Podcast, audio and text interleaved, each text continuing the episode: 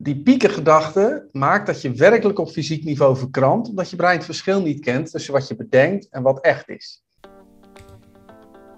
Welkom bij de podcast Inspire to Teach, waar leren inspireert. En deze podcast is speciaal voor bevlogen leerkrachten, hardwerkende hulpverleners, gedreven coaches en nieuwsgierige ondernemers. Mensen die geïnteresseerd zijn in mindsets, mindfulness, mentale veerkracht, in life hacks, persoonlijke groei, leren en het onderwijs. En ik ben jouw host, Mariska Bos, leerkracht, coach, therapeut, spreker en oprichter van de Mindfit School en Inspire to Teach. En in de show notes, hè, de omschrijving van deze podcast, vind je allerlei linkjes naar mijn social media kanalen, maar ook interessante linkjes die te maken hebben met deze podcast. Vandaag spreek ik met Paul Smit en ik ben echt super blij, want hij is schrijver van verschillende boeken die ik heb gelezen. En ik uh, ja, ben een beetje fan van hem. De manier waarop hij kennis overbrengt uh, op een filosofische manier en hij weet heel veel over het brein. Ik vind het gewoon fantastisch. En hij geeft ook antwoord op de vraag van waarom vinden mensen het soms zo moeilijk om te veranderen terwijl ze het zelf graag willen. Denk dan aan dat ze bijvoorbeeld gezonder willen leven of dingen willen leren. Waarom lukt dat soms niet en wat is er voor nodig zodat het dus wel de kans van slagen vergroot? Um, hij heeft het ook over het onderwijs, over acceptance en commitment therapie, die ik ook geef in mijn praktijk. Uh, kortom, het is een heel interessant en boeiend gesprek, wat ja, eigenlijk voor iedereen die te maken heeft met leren, met persoonlijke uitdagingen en geïnteresseerd is in life hacks en gezondheid. Uh, ja, ik, ik, zou zeggen, luister dit gesprek. En wil je nou geen podcast missen en altijd op de hoogte blijven, schrijf je in hè, voor de inspiratiemail. Check de show notes, de omschrijvingen in deze podcast. Daar vind je ook boeken van Paul Smit. En ik wens je heel veel plezier bij het luisteren van deze podcast.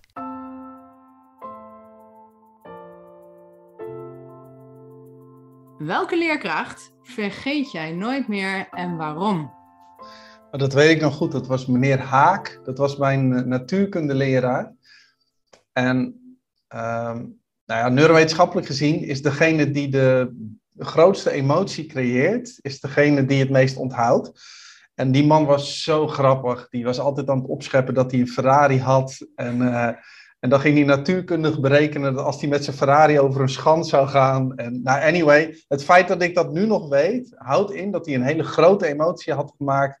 Want de grote emotie slaat je brein op. Dus dat was bij far mijn leukste leerkracht.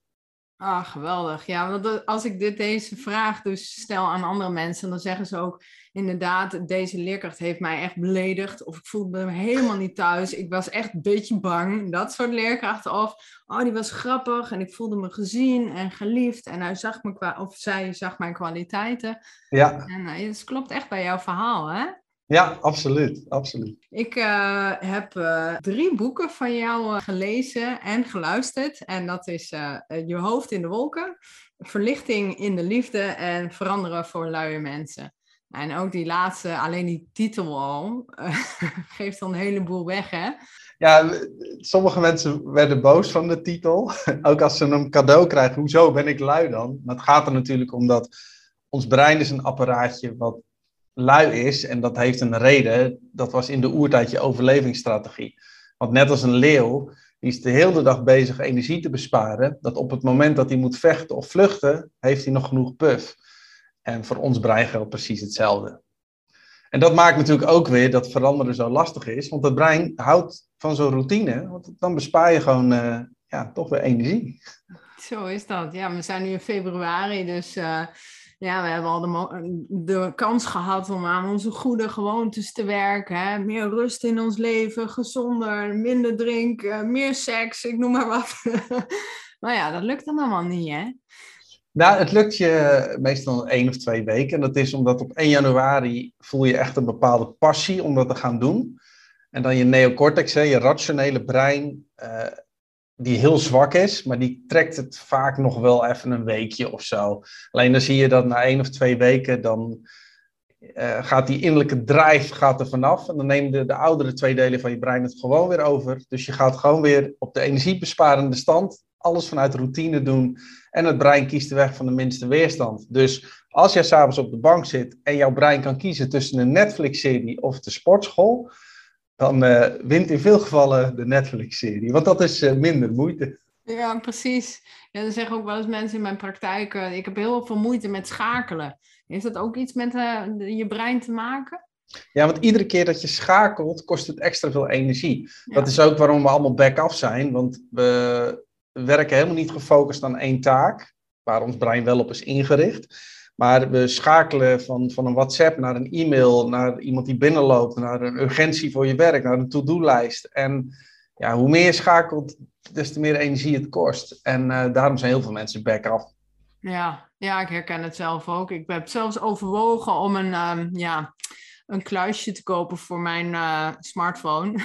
Echt in tralies, weet je wel. Die hem even opsluit, omdat, ja, omdat het dan moeite kost om hem er weer uit te halen. En elke keer als je denkt, ik haal hem eruit, is het... Oh, wacht even. Ik had wat anders met mezelf afgesproken. Ja, dat klinkt allemaal heel suf, maar het werkt wel. En datzelfde, want ik begeleid dan met Esther ten Over samen zo'n 100 alcoholisten onder twee maanden. Of mensen in ieder geval met een alcoholprobleem. En mijn eerste tip is, zorg dat je je omgeving aanpast. Want op het moment dat ik geen wijn en bier in huis heb, als mijn brein s'avonds al zwak is, wat inhoudt dat mijn neocortex niet meer kan remmen, als het er niet is, pak ik het niet. Alleen wij mensen uh, hebben de illusie dat we met ons ratio ons gedrag sturen. En we hebben de illusie dat we over wilskracht beschikken. En uh, beide zijn niet waar. Deze podcast wordt mede mogelijk gemaakt door de Mindfit School, de leukste mentale online sportschool voor een flexibele mind en een fijn leven. Ga naar www.mindfitschool.nl als je verlangt naar meer rust in je hoofd, lijf en leven. Probeer een maand lang gratis de Mindfit School en kijk op mindfitschool.nl. Ik kan jou introduceren, maar ik denk dat jij dat nog veel beter kan. Of wil jij graag dat ik je introduceer? Kijk, filosofisch gezien besta ik niet eens.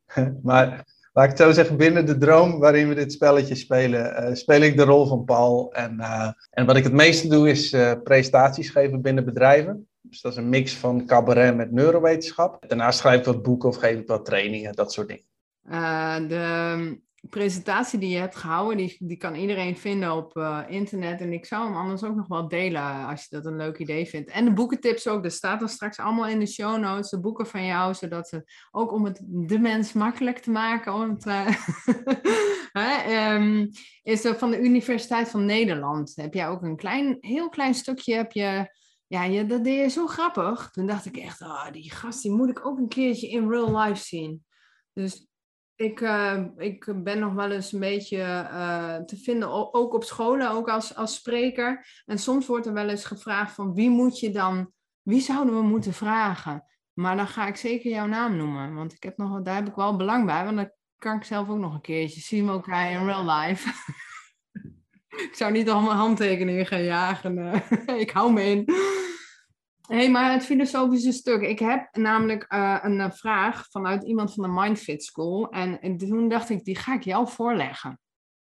Ik weet niet of je er wat mee kan. Maar Sandra vraagt, um, ze is echt bezig um, zich te verdiepen in de kracht van het nu. Hè? Eckhart Tolle, uh, dus de kracht van nu zonder tijd en ruimte. Maar hoe verhoudt zich dat tot ons nar narratieve denken? En toen dacht ik, narratief denken, dat hebben we wel eens gehad bij filosofieles. Dus moest ik ook nog eventjes opzoeken. En heb jij het al paraat?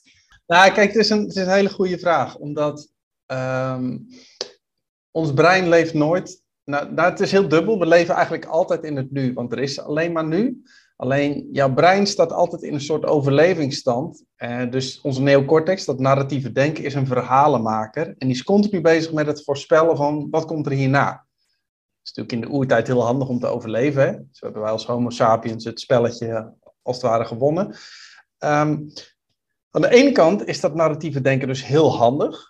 Um, maar dat is ook al handig zoals wij nu iets plannen. Wij plannen om een podcast te doen. Dan plannen we een tijd en een datum. En dat is super dat het brein dat kan. Alleen de bijwerking is dat we ook over werkelijk alles kunnen piekeren. En je ziet op het moment dat jij heel hard gaat piekeren, dan gaat die verhalenmaker allerlei projecties zeggen van stel nu dat en wat als en hoe zal het volgende week zijn en volgend jaar. Um, dan verkramp je letterlijk op lichamelijk niveau. en jouw brein schiet in de beta-stand, zoals dat heet. Dan word je heel cognitief en dat kost heel veel energie. Uh, en waar Eckhart Tolle het over heeft, dat is voornamelijk uh, het leven in het nu. En dat kennen we ook allemaal. Als je bijvoorbeeld in flow bent, je gaat ergens helemaal in op.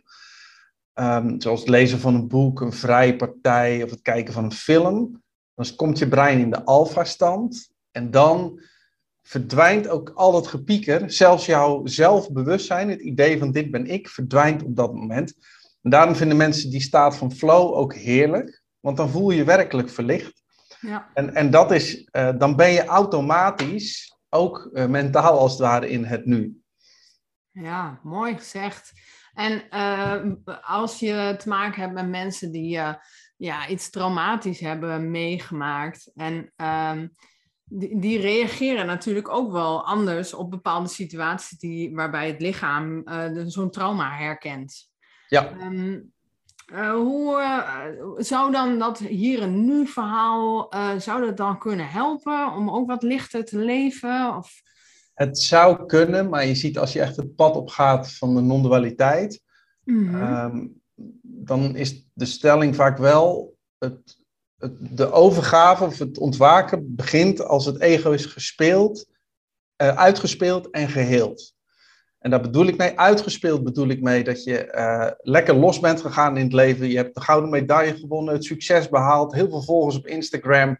Om er vervolgens achter te komen dat het allemaal luchtledig is. Nou, dat is het moment waarop dat ikje, dat ego denkt van oké, ik ga eens verder kijken. En de andere uh, is het geheelde stuk. Dus op het moment dat je nog echt trauma's hebt en, en, en venijnige pijn en projecties uh, dan kun je wel heel erg met dat nu bezig willen zijn. Maar als je dan in bepaalde situaties komt, wordt gewoon weer jouw reptiele brein getriggerd en, en verkramp je weer. Dus ik zeg dan wel eens tegen mensen, dan is therapie soms gewoon een nuttigere manier. Of drugs schijnt ook goed te helpen. Niet dat ik mensen aan de drugs wil doen, maar bepaalde drugs kunnen inderdaad de koppeling van het trauma met het geheugen wat en de emoties losser maken. Mhm. Maar dat kan ook bepaalde vormen van therapie. Ja. Natuurlijk heel veel vormen van. Dus soms is dat pad wat slimmer op het moment dat je daar los van wilt komen.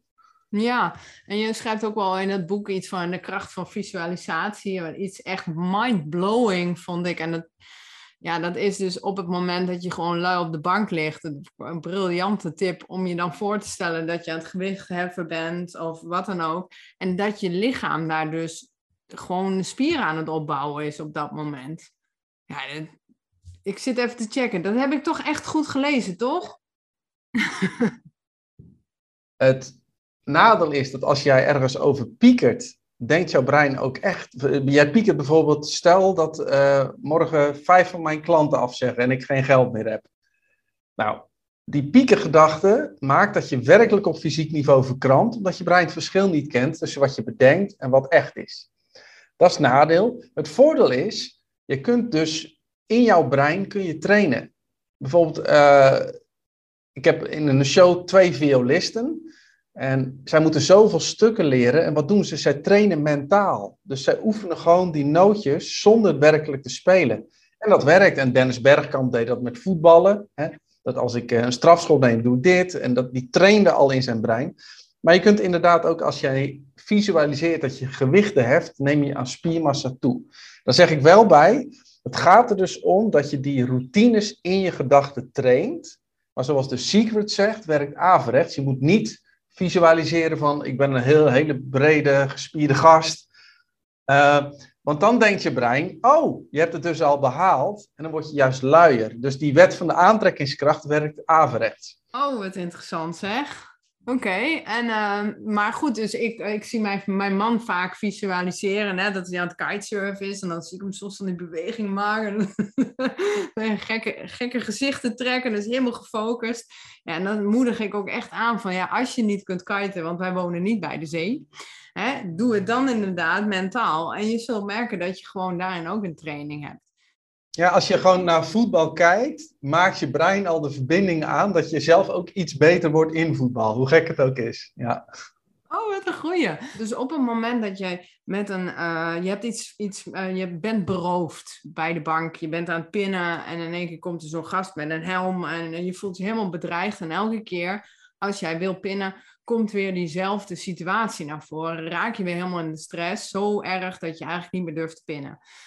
Zou het dan ook kunnen helpen om dus een veilige situatie te trainen met je brein? Dat je dus wel in, eh, je ligt op bed, je gaat naar die situatie toe, naar het pinautomaat, je ziet het pinpasje verdwijnen in een automaat enzovoort. Zo op zoek detail?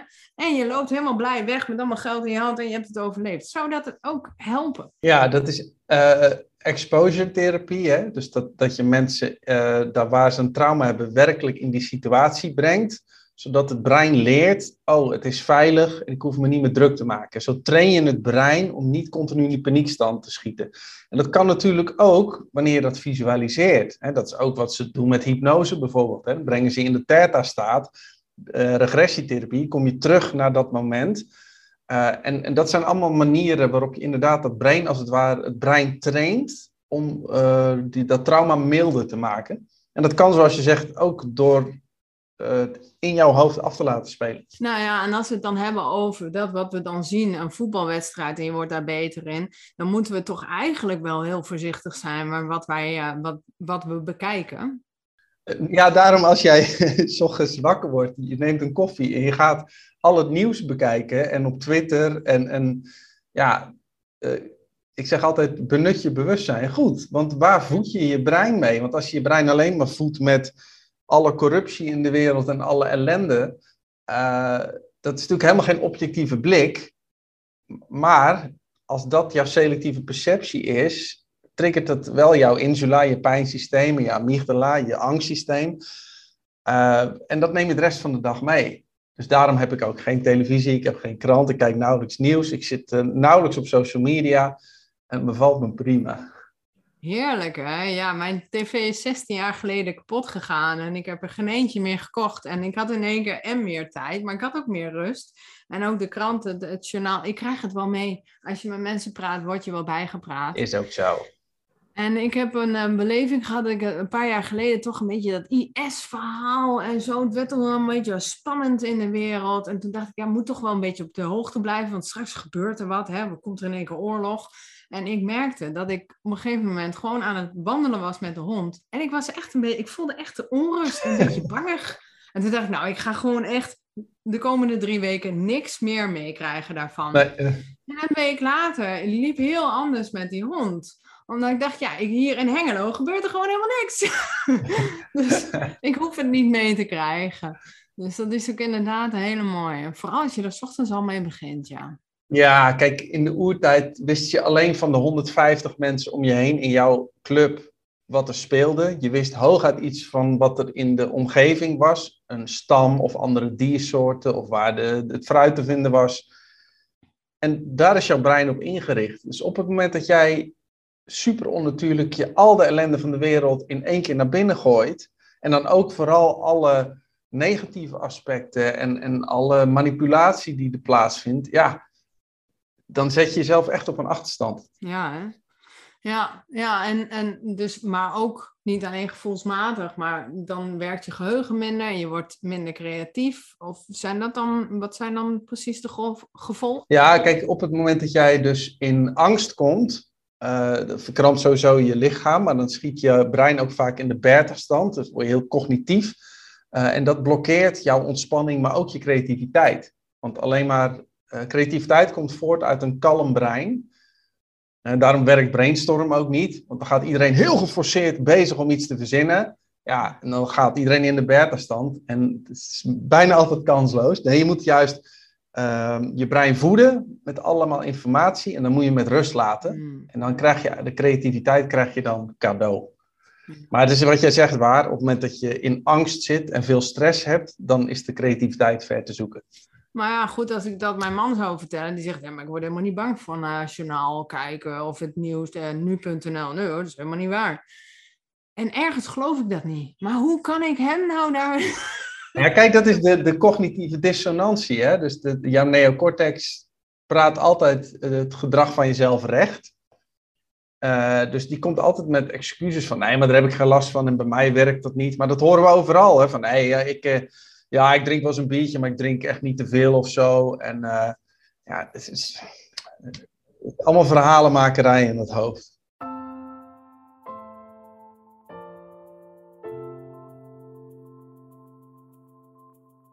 Als mensen iets nieuws willen leren of willen aanleren, dan vind ik eh, de drie tips heb ik eruit gehaald die ik echt fantastisch vind. En misschien wil jij ze dan even uitleggen.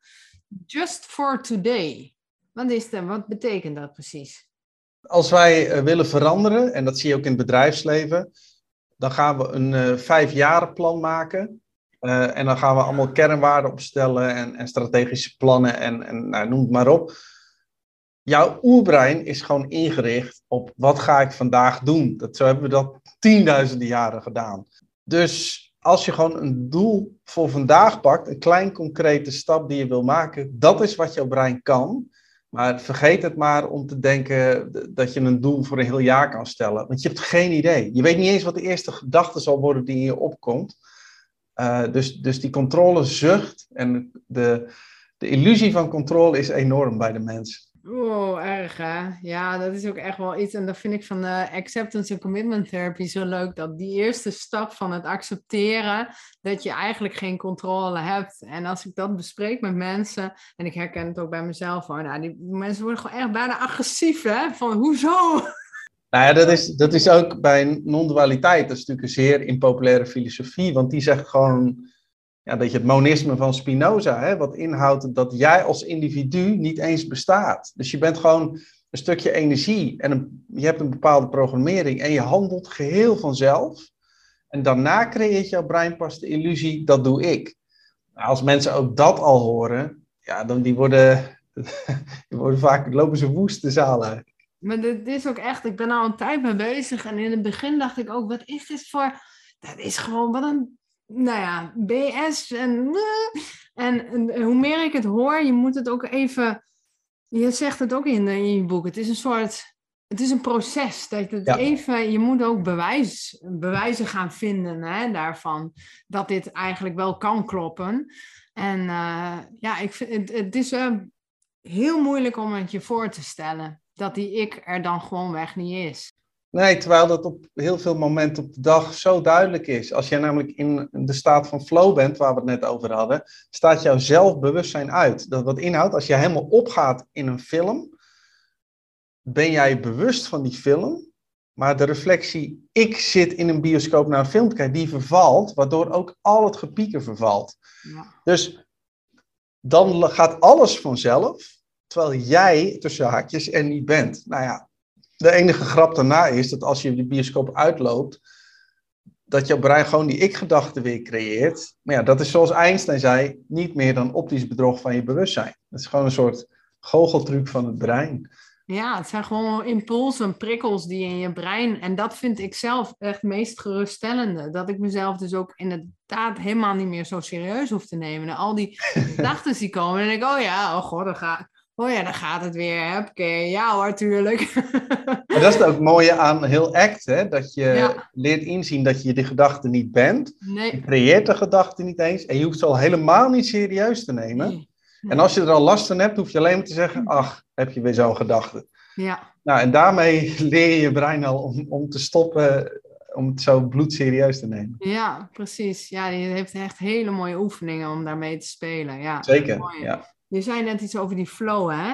Uh, dat dat zo eigenlijk wel een heel lekker gevoel is, omdat dan die ik op de achtergrond of waar, die, die verdwijnt gewoon weg, die, die breinprikkels. Maar zijn er dingen waardoor je in een, makkelijker in een staat van flow kunt komen? Uh, ja, uh, eerst vrij worden van allerlei prikkels. Dus op het moment dat je telefoon jou iedere minuut een WhatsAppje geeft, nou, dan kom je daar echt niet in. Want je hebt vaak al ongeveer een kwartier nodig voordat je brein in die alfa-staat terechtkomt. En het zit er natuurlijk in genoeg bewegen, gezond eten, voldoende slapen. En dus als jij goed voor je brein zorgt, zorgt je brein goed voor jou.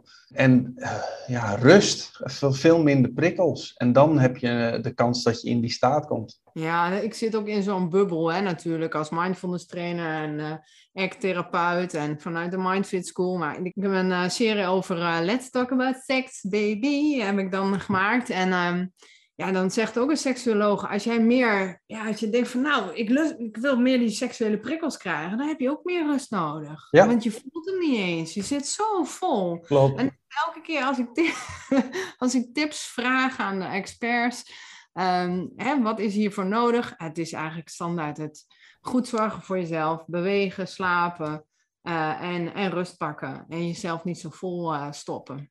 Nee, dat, dat is een, en ja, met het seks is het denk ik wel het ultieme middel om te voelen of je wel of niet in flow zit. Want als bij een man tijdens de seks die in zijn bertenstand schiet, weten we allemaal dat het bloed niet de goede kant op gaat. Ja. dus daar is het ook overgave en je laten gaan. En, en ja, uh, dat verschil weet iedereen. Ja, precies. Mooi. Um, terug naar het veranderen voor die luie mensen. Hè? Ik vind de 1%-regeling zo geruststellend ook. Want eh, ja, als je grote stappen maakt, dan kun je zo teleurgesteld worden in jezelf. Zulke eisen stellen. De mensen waar ik mee werk hebben een beetje neiging tot perfectionisme, faalangst, dat soort dingen. Maar die 1%-regeling, kun je daar iets over zeggen wat, uh, wat je in dat boek uh, uitlegt? Ja, het, het is, wij mensen overschatten wat we kunnen doen in drie weken, maar we onderschatten wat we kunnen doen in een jaar. En de kunst bij veranderen is, weet dat jouw brein alles doet vanuit de routine, bijna alles. Dus als je maar 1% per dag iets aanpast, en dat kan zijn, is s ochtends een glas water drinken. Zo simpel, hè? Het gaat erom, ik heb dat nu ook gedaan, als ik s ochtends koffie pak, dan drink ik eerst een glas water. Dat is mijn 1%. Ja. Nou, nu heb ik dat zo vaak gedaan dat ik geheel onbewust pak ik een glas water en die drink ik. Nou, zo bouw je geleidelijk aan nieuwe routines. Want dat is wat jouw gedrag stuurt, niet die plannen die jij maakt met je neocortex. Dus in het bedrijfsleven ook, waarom mislukt het bijna altijd verandering? Ze gaan hoog van de toren blazen, ze, dat, ze, alles gaan ze kantelen, reorganiseren en noem maar op. Ja, dat is niet hoe het brein werkt. Je moet mensen stap voor stap met kleine concrete stappen trainen en dan sluit je die nieuwe routines in, pas tussen de 21 en 66 dagen per routine. Ja. En dan kun je je gedrag gaan eh, aanpassen. Dus inderdaad, wat je zegt, leg de lat niet te hoog. Uh, al dat perfectionisme hoeft allemaal niet. Heb nou eens eerst de acceptatie dat dingen goed zijn zoals ze nu zijn. Dus de, al die dingen van de beste versie van jezelf, ja, dat ben je al, want je hebt nooit een andere versie kunnen zijn dan dit moment. Ja. En, en dus hoe harder je strijdt tegen jezelf, des te meer je jezelf weer uh, ja, in die kramp gooit. En het is ook heel geruststellend als je ook mensen ook zo benadert. Hè? Van, ook al doe je nu even ontzettend uh, onhandig of knullig of onaardig. Is op dit moment het beste wat jij kunt geven. Je hebt gewoon even een rotdag, weet ik veel. Ja, en ik merk met, met, die, met die alcohol bezig zijn.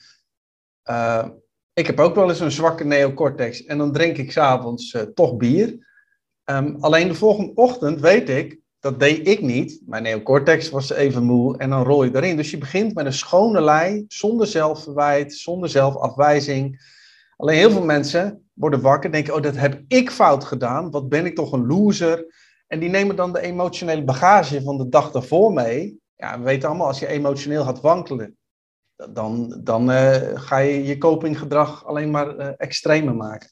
Ja, precies. En dat geeft ook weer allemaal, allemaal angst en, uh, voor de toekomst en dan veel spanning. En dan functioneer je minder goed, waardoor je neocortex zwakker wordt. En als je dan s'avonds denkt van, hé, ik zit eindelijk, dan al die chips of weet ik veel wat naar binnen werken. Ja. Ja, en dan de volgende dag weer, voordat je het weet, zit je in zo'n neergaande spiraal. En heb je, het heeft toch allemaal geen zin. Maar ja, dat is ook ergens ook wel weer waar.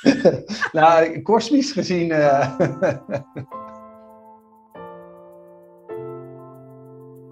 nou, stel je nou, je zit echt in zo'n neergaande spiraal. Je denkt echt, jeetje, ik ben echt één grote teleurstelling. En uh, ik voel mezelf uh, ja, helemaal niet lekker in mijn vel. En ik slaap ook nog slecht. Oh, mijn leven is één grote ellende. Wat is de, e-, de eerste, um, is er één tip die je nog kunt geven? Ja, er is zo'n quote die zegt, hoe ellendig je ook bent, je kunt altijd, altijd nog dienen als slecht voorbeeld. Oh, dat is een hele goede. Dat is een hele oppeppende gedachte. nou ja, kijk, uh, zo'n neerwaartse spiraal ontstaat vaak doordat je allerlei emotionele bagage hebt. Vaak zit er nog trauma en pijn onder. Uh, dan loopt je leven ook niet helemaal zoals gehoopt. Ga je dus nog meer piekeren, je voelt je emotioneel nog minder stabiel, je krijgt nog meer angsten. Dan ga je nog slechter eten, nog slechter slapen. Dus je, dan ga je naar beneden. En dan heb je soms gewoon even iemand nodig. Een coach, een mentor, een vriend, vriendin, familielid. Die jou even ondersteunt. En wij zijn natuurlijk zo geïndividualiseerd dat we het onszelf moeilijk hebben gemaakt. Want bij Afrikaanse stammen, als iemand al eens depressief was, wat dan nauwelijks voorkwam, gingen ze een feest maken, gingen ze voor je dansen. Hè? Want dan maak je allemaal weer oxytocine aan, vol vertrouwen. Je maakt serotonine aan, je voelt je emotioneel weer stabiel. Uh, dus het zijn andere mensen die jou helpen om je er weer uit te halen. Dus daarom is een coach of therapeut gewoon heel fijn. Dat je eventjes uh, feedback krijgt van iemand. Oh, wat mooi. Ja, nou ja, ik ga de volgende keer als mensen hier komen een muziekje aan, voor ze dansen. ja, maar het werkt wel. Ik bedoel, wat wij, de meeste therapeuten, het enige wat ze doen is, is concepten ruilen. Dus we gaan een uur lang tegen elkaar aanmekkeren en je krijgt alleen maar cognitieve dissonantie van beide kanten. Ja, en dat brein heeft dan wel de illusie dat er iets is opgelost, want die praat het voor zichzelf wel recht. Uh, alleen ja, of er dan werkelijk iets verandert, ja, dan zul je toch soms even het brein moeten trainen. Ja, hè? Ja, gewoon eruit stappen en compleet wat anders doen. En, en een potje lachen, dat is ook al heel erg mooi hoor. En ja, en daarom kan zoals eh, mindfulness heeft oefeningen, eh, in ACT zitten mooie oefeningen. Dat zijn dus middelen om dat brein te trainen. Niet dat cognitieve gedragstherapie nooit werkt hoor, maar het heeft echt zijn manco's. Ja, ja, klopt. Ik miste daar echt wel wat in. Eh, altijd maar die helpende gedachten. En ik heb ook een tijd, uh, tien jaar lang, een praktijk voor jeugdtherapie gehad voor hoogbegaafde leerlingen en uh, kinderen.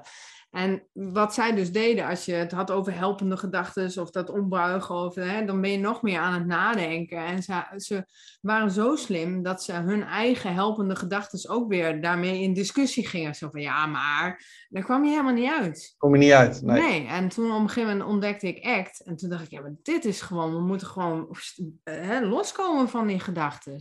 Ja, het zit een, je, je kunt, kijk, die gedachten zijn al illusoir, hè? Er zijn natuurlijk wel wat nuttige gedachten, maar 95% is gewoon stomme ruis. Dus op het moment dat jij, of het nu met mindfulness, meditatie of act is of non-dualiteit, gaat inzien dat je er niets mee hoeft en dat je ze niet bent. Het gaat om die diffusie. En, en dat is waar de bevrijding plaatsvindt. Maar de bevrijding vindt niet plaats als je in die gedachtenwereld met nieuwe gedachten de oude gaat bestrijden. En, en daar zijn mensen vaak heel druk mee bezig. Want die hebben dan pijnlijke gedachten. En die gaan dan een vriend of vriendin bellen. Dan gaan ze allemaal weer concepten ruilen en gedachten wisselen. In de hoop dat ze zich beter voelen. Maar dat is natuurlijk never ending. Deze podcast wordt mede mogelijk gemaakt door de Mindfit School. De leukste mentale online school voor een flexibele mind en een fijn leven. Ga naar www.mindfitschool.nl als jij ook verlangt naar meer rust in je hoofd, je lijf en je leven. Zodat er weer ruimte komt voor een energiek en vreugdevol bestaan wat in het onderwijs het allerbelangrijkste is, uh, passie bij, bij jezelf en bij kinderen. En wat je ziet, we leven in een, en ook dat is zoals is, maar in een systeem wat niet meer deugt. Ja, dus, dus het onderwijssysteem is in het industriële tijdperk bedacht. Alles is veranderd, behalve dat systeem. En ik zie wel her en der echt wel veel beweging hoor, in het onderwijs. Um, maar bevrijd je als docent een beetje van de onderwijsinspectie, alle protocollen, de regeltjes, de, de administratie die, die over de top is, de controlezucht. Omdat als je als docent meer ontspannen bent en veel meer vanuit je authenticiteit lesgeeft, dat is waarmee je de, de leerlingen raakt. Maar ook bij de leerlingen, want het is krankzinnig dat wij als mensen allemaal een unieke programmering hebben. Maar dan word je met, met z'n dertigen in een klas gezet, moet je stilzitten, en dat is ook super slecht en onnatuurlijk. En dan moet je allerlei vakken leren waar je de rest van je leven niks mee doet. En ik generaliseer nu een beetje, maar we kunnen het zoveel slimmer inrichten dan dat we nu doen. Uh, en gelukkig zie ik veel beweging. Maar de overheid moet ook nog eventjes de touwtjes laten vieren. Want dat is natuurlijk totale controlezucht. Hè? Dat, je wordt overal op afgerekend, op de cijfers, op het aantal leerlingen wat je aflevert. En dat blokkeert de innovatie. En Um, de, in het onderwijs gaat de komende 10, 20 jaar heel veel veranderen, is mijn mening. Want ik zie nu al, mijn zoon bijvoorbeeld, die is 17, die gaat nog nauwelijks naar school. Want die docenten, hij zegt ja, die zijn allemaal niet getalenteerd en moeten alleen maar doen wat hun wordt opgedragen. Dus hij zegt, ik moet 50% aanwezig zijn. Nou, die ben ik. En als hij een examen heeft, gaat hij naar YouTube en dan zoekt hij de meest getalenteerde docent en die kijkt hij een kwartier. Hij zegt, nou, dan heb ik alles briljant uitgelegd. Ik heb dat filmpje drie keer bekeken en dan maak ik het examen en scoor ik een acht. En dus het, het, we kunnen het zoveel slimmer. Een, een onderwijzer zou veel meer een leercoach moeten worden, die een kind stimuleert in zijn of haar authentieke ontwikkeling, die zoekt waar zit jouw passie, maar ook waar zitten jouw talenten.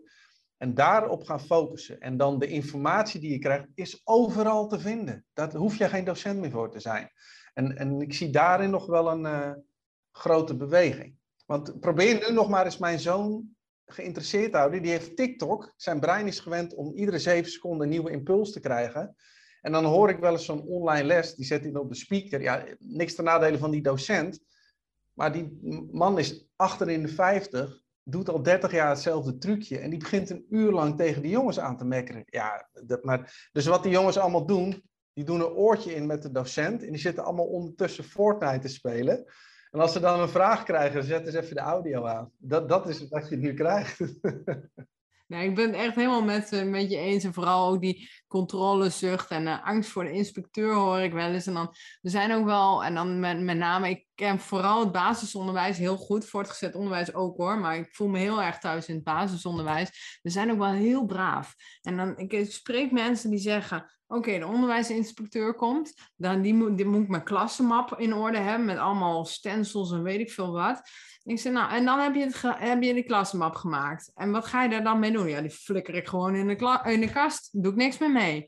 En dan denk ik, waarom draai je het niet om? Waarom ga je niet als team staan van, oké, onderwijsinspecteur, bewijs jij maar aan ons waarom wij betere leerkrachten worden als we een klassenmap helemaal picobello in orde hebben.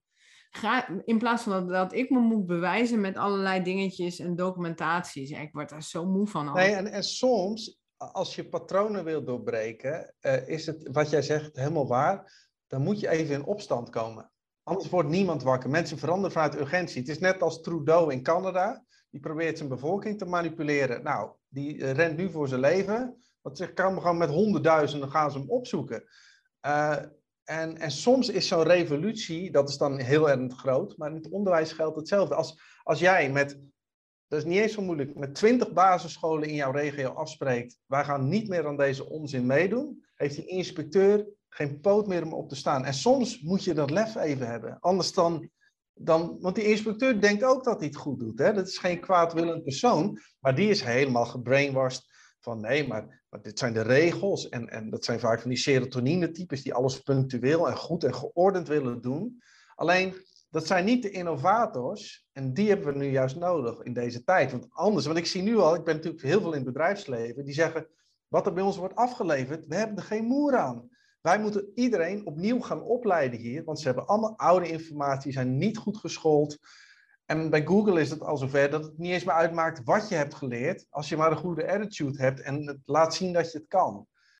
Ik vind van alles wat innoveert in de wereld, is dat een van de traagste delen. Zeg. Het punt is, de docent moet zijn autonomie terugkrijgen. En ze moet een keer normaal betaald worden. Want het slaat natuurlijk nergens op dat alle miljarden naar Shell en alles gaan. En, maar dat de mensen die het belangrijkste werk doen, uh, namelijk het opleiden van nieuwe mensen, dat die niet goed betaald worden. Dus dus, dus daar begint het al mee. En anders zie je zoals nu dat er een tekort ontstaat, omdat ze denken, ja, dan ga ik wel iets anders doen. Dus ik wil de rebels onder ons uitnodigen. Ga voor jezelf staan. Ga je, je aandacht en je tijd zoveel mogelijk besteden aan gave lessen voorbereiden. We gaan hopelijk het onderwijs mooier, wat breinvriendelijker maken en wat, uh, wat kindvriendelijker. Ja, en de menselijke kant meer belichten. Dus het kind zou erbij gebaat zijn door eerst hoe zit ik in elkaar? Hoe functioneer ik? Hoe werkt de liefde? Uh, hoe werkt passie? dat je begrijpt wie je bent, hoe je in elkaar zit. Want alle rationele vakken moet je wel iets van weten natuurlijk, maar de AI over tien jaar kan allemaal veel beter dan wij. Dus wij zijn erbij gebaat om de menselijke factoren, de, soft skills, om dat te gaan ontplooien. Hoe maken we verbinding met elkaar? En hoe werken we samen? En daar, daar kun je veel verder mee komen. Ja, ik, ik, ik ga altijd een beetje aan op eh, soft skills, want het zijn helemaal geen soft skills. Als jij uh, met jezelf bezig bent, nou, dat is best wel eens hardcore. Dan kom je jezelf tegen en dan denk je, oké, oké, ik heb die neiging waar ik me ontzettend voor schaam en die ik altijd een beetje probeer uh, af te dekken. En die komt nu uh, in het licht te staan. Ja. Ik ben helemaal met je eens en dat doen wij in mijn groep 8 ook. Hè? Dus echt van wie ben ik en wat zijn je talenten en je valkuilen, dat soort dingen. Ik ontschool kinderen wel eens. Dan vragen ze, mag ik naar de wc of mag ik wat eten? En denk ik, huh?